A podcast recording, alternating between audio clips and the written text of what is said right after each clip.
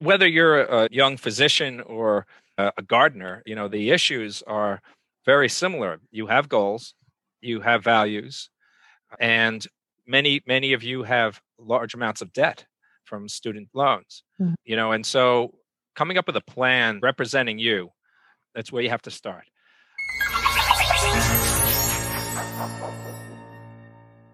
Hi, everyone. Welcome back to the Doc Working podcast. And we are going to jump right in and talk to our, our invited guest today about a topic that is really high up on the mind of most doctors, and that has to do with finances.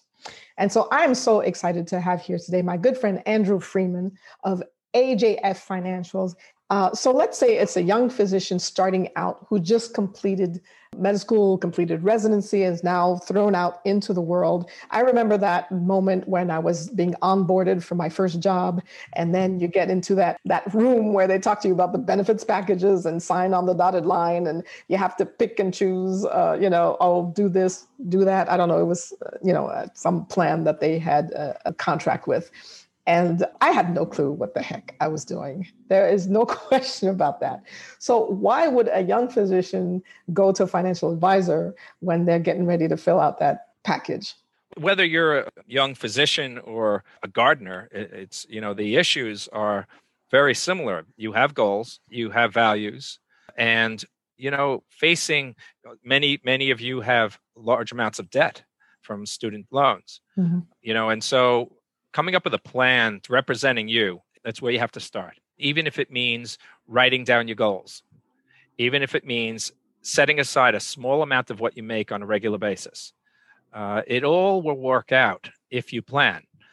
But if you fail to plan, then that you end up getting the results you get. So it's it's really just a matter of getting started, getting planning, and getting something in motion. You could develop plans over time. Don't expect that everything is going to get resolved or it's all going to happen Im- immediately. I have clients that made very little their whole lives and uh, they set aside a little bit at a time and they had more money when they eventually retired more money than they ever could have imagined.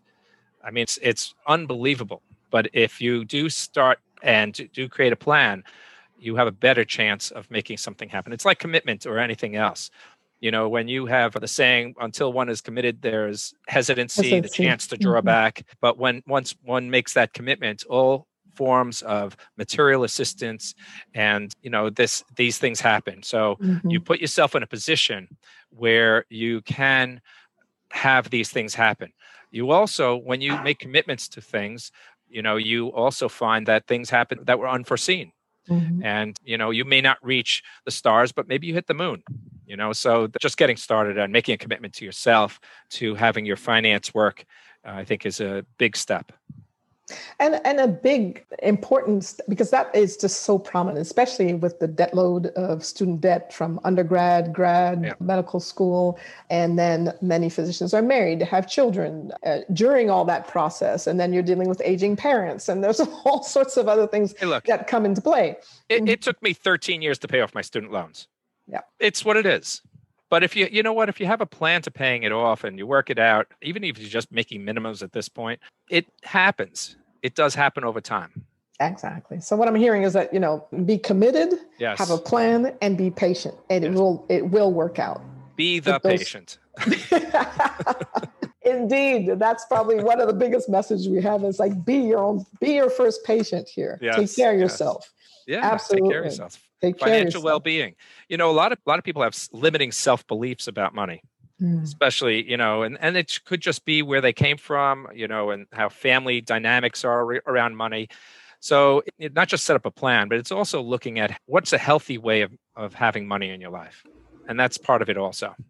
Yeah, definitely. It's a, it's a mindset thing, isn't it? That it, that it, having a healthy relationship with money. A good yes. friend of mine used to say that if you take care of money, money will take care of you but you have to make that part of an ongoing consistent commitment. Yes. and just like you would anything else really. Yeah. Yeah mm-hmm. that's right. Absolutely. So uh, would the same advice apply i guess if it's let's say a mid-career physician who didn't get their finances in order uh, is just kind of trying to just get through the day because there's a thousand things on their plate. And let's say you know somebody in their mid 40s to early 50s Uh, is the diff- is the advice a little different? How would you? It, it's it's it? probably even more so because at mm-hmm. that point, uh, they now have already made certain mistakes up until then. So, and it, it's you know, it doesn't mean it's that it's too late. It just means that you've got more work to do and you've got to get started. But you've got to get started, you mm-hmm. know, and you've, you've got to make the decisions and you have to have the information to make the decisions too. So probably organizing yourself and getting started uh, is probably a key thing for someone who's already been practicing and already uh, is all over the place and doesn't know what they have and know, don't know where they're going. Get all the information that, that you need to together uh, so that you can make better decisions. Knowledge is power and that will help a lot but also having a good plan will really serve you it'll change your life. Mm-hmm. And so, you know, doctors tend to be not everybody, I'm not going to say a general statement, but many are kind of do it yourselfers. I'll fix it myself. I'll figure it out myself. And we were talking about having to make decisions, having gathered the information. That seems like a lot. So, again, it goes back to utilizing people who really know what they're doing and how important that is as opposed to trying to figure it all out. Yeah, I mean, we're professionals. It's it's mm-hmm. what we mm-hmm. do.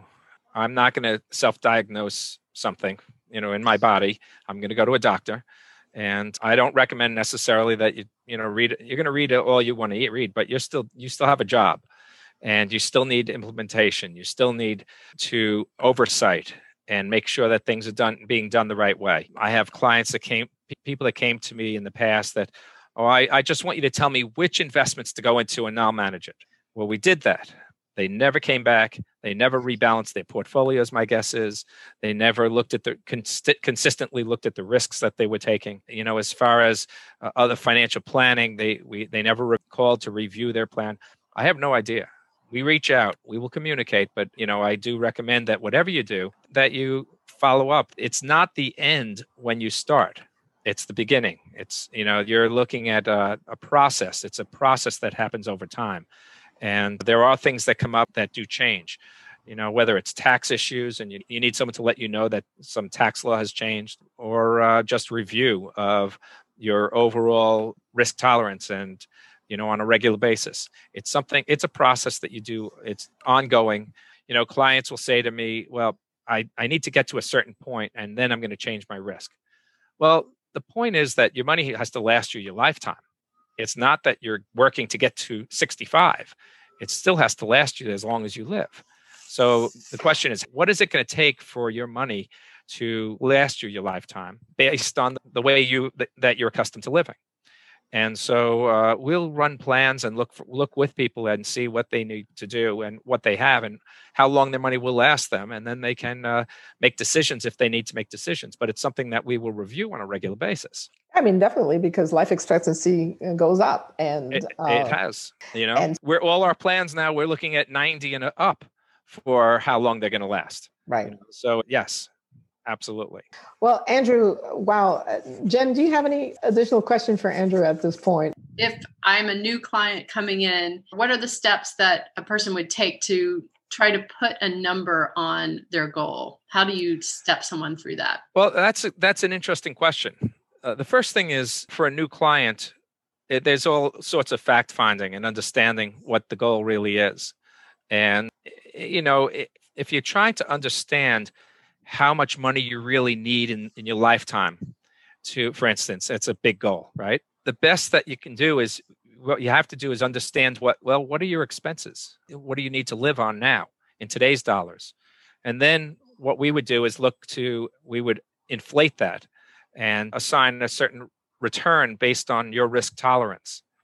And that would get us an idea of how long your money would last you or how much money you would need over a certain amount of time so we'll work backwards. We'll work back from after including inflation, including uh, rates of return, and any other factors that are involved in your life. You know, whether it's you have a pension, you have IRAs, you have whatever savings you have, whatever you know, the amount that you're saving on a regular basis now, and we'll do a we'll do a complete analysis to figure that out. It's complex, but it's it's doable. I mean, well, it's all math. Do you Definitely. have advice for a physician who comes to you and begins that process and then is feeling overwhelmed by the number that comes after that calculation? Yeah, you know, the thing is that it's knowledge is power, as I said before. You know, it may be that you need to make some decisions in your life, maybe about spending, maybe about mm. your job, or maybe about uh, reducing your expectations. the The idea is we're we're not here to tell you what to do. We're here to give you the information so you can make better decisions. As far as overwhelm, again, that's something that if you have certain expectations, you want to do certain things. Well, if that's what drives you, you know, but we'll give you the information. And if there are recommendations that we can make, you know, whether it's how you can make maybe a little bit more return, maybe you're taking a little more risk, or maybe how you can reduce the risk that you have, you know, then we'll make recommendations. If it's uh, maybe you're doing something that is hurting you tax wise or some other planning uh, function that we could maybe help you with, then we'll do that. But ultimately, like risk, we're not going to tell you how to feel, it's how you feel. But if you have more information and you have it in a way that's useful, then you'll be able to make better decisions. And I think that's the important thing. One thing that I, I find a, really interesting concept, and I'm curious what you would think about this, is the idea of sort of taking that in stages. So that initially, instead of you still may go through the fact finding process to kind of pick a number initially that gives you the whole overview and then possibly back up and say okay now if you then take a second look and say like okay this was what you think you would need to live on to continue your, your current lifestyle but if you scaled that back then you know the cost of living would be yes. this much. and maybe yes. first goal is to get into a safety zone of you know you've invested enough that you could live in a more frugal way on what you have if you needed to and now if you choose to continue to work and build that then you can get to this other number but you you're now in a safety zone i'm i'm curious if that's something that you think is a yeah it's so okay well like i explained to you about that client who's who made very little but she saved a little bit all the time. My wife used to do something. She would she still does it. She'll take money and she'll put it in pockets here and there all over the place. Hmm. I take her jackets and i'm pulling out 20s and 50s and 5s or whatever. So i'd call it the pockets theory of, of saving. There's no one place where you're going to accomplish everything that you want to do. Even if you just took an envelope and say okay i've got this goal. I'm going to i want to buy a car start putting money in that envelope for the car. It doesn't mean that that's going to accomplish everything you want to accomplish but you have to uh, have some sort of organization around all of the things that you want to accomplish in your life in order to keep first of all keep it conscious for you that it is something that you're working on in an organized way. So you don't necessarily trying to do it all the time but if you take one or two actions a day on on different goals that you have over time it's going to make a huge difference so you know it, it's breaking it down uh, to a day-to-day actions that you take can make a huge difference itself. I, I hope that answers your question, but it's kind of uh, how I look at it. Is you know we have we have the opportunity on a day to day basis to change our futures. Wonderful. Mm-hmm.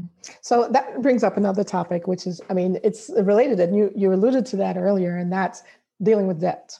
And as you mentioned, you know, it can take a little while to get out of debt. What is your approach to debt reduction, particularly okay. for people who have a yeah. high debt load? So, so debt is a very difficult thing to deal for anyone to deal with. It weighs on your shoulders. It just brings you down. So, I'm a strong advocate of getting out of debt above anything else. The way I recommend going to taking care of debt is to look at make a list of all the debts that you have and I would look to see how you can eliminate items off that list. So, first of all, it's important to look at the higher rates on debts that you have, and it's also important to try to get eliminate any of the items. So, if you have some items on there that, for instance, smaller items, and you could pay those off, great, pay it off. Giving yourself a sense of accomplishment that that's what you're up to is probably as important as anything else. But those debts that have higher interest rates, reducing those interest rates, maybe finding something that that you can refinance at a lower rate is important. The idea though is keep that list and you should make it a mission to complete and end that list, that cycle of debt in your life. And student loans is a big part of it. Uh, I don't know what rates are on student loans these days. Set up a plan where you're going to pay it off. That's that's my approach to it.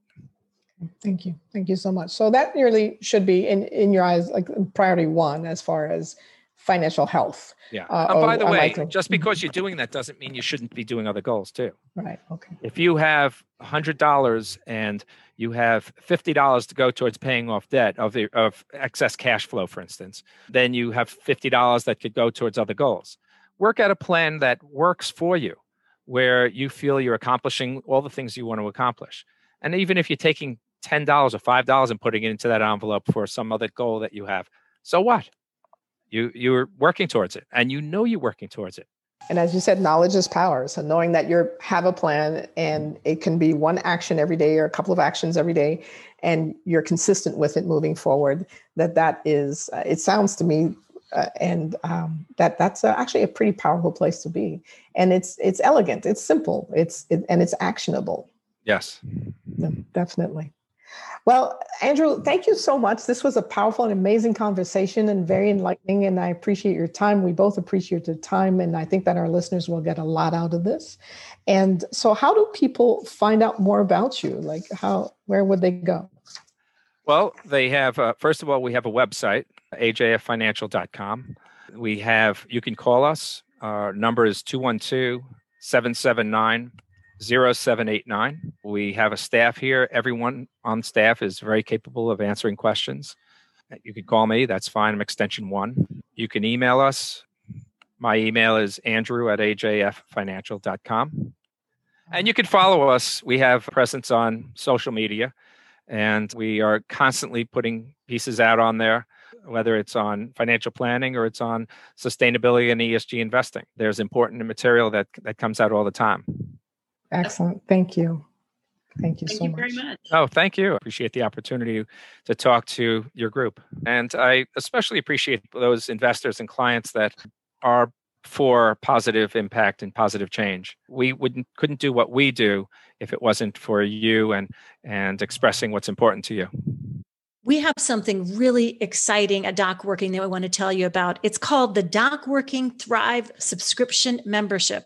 And it's almost a little bit like burnout insurance. If you don't need that, you just want another way to know how to thrive. This is it. This subscription includes weekly video tips delivered straight to your inbox, exciting small monthly group coaching sessions where you actually have access to be coached by one of our top coaches at Doc Working. You get access to virtual courses, including STAT, quick wins to get your life back, a leadership course called A New Era of Physician Leadership, and another course called Communication for the Win. All of these courses are delivered virtually, so you can do it on your own time and with your own schedule. And you also will have access to 24 7 private Thrive Physician Facebook community. All of these different features come to you as part of the subscription. It's an incredible value. We are so excited for this community. Don't wait. Go right now to docworking.com to find out how you can sign up for the DocWorking Thrive subscription membership.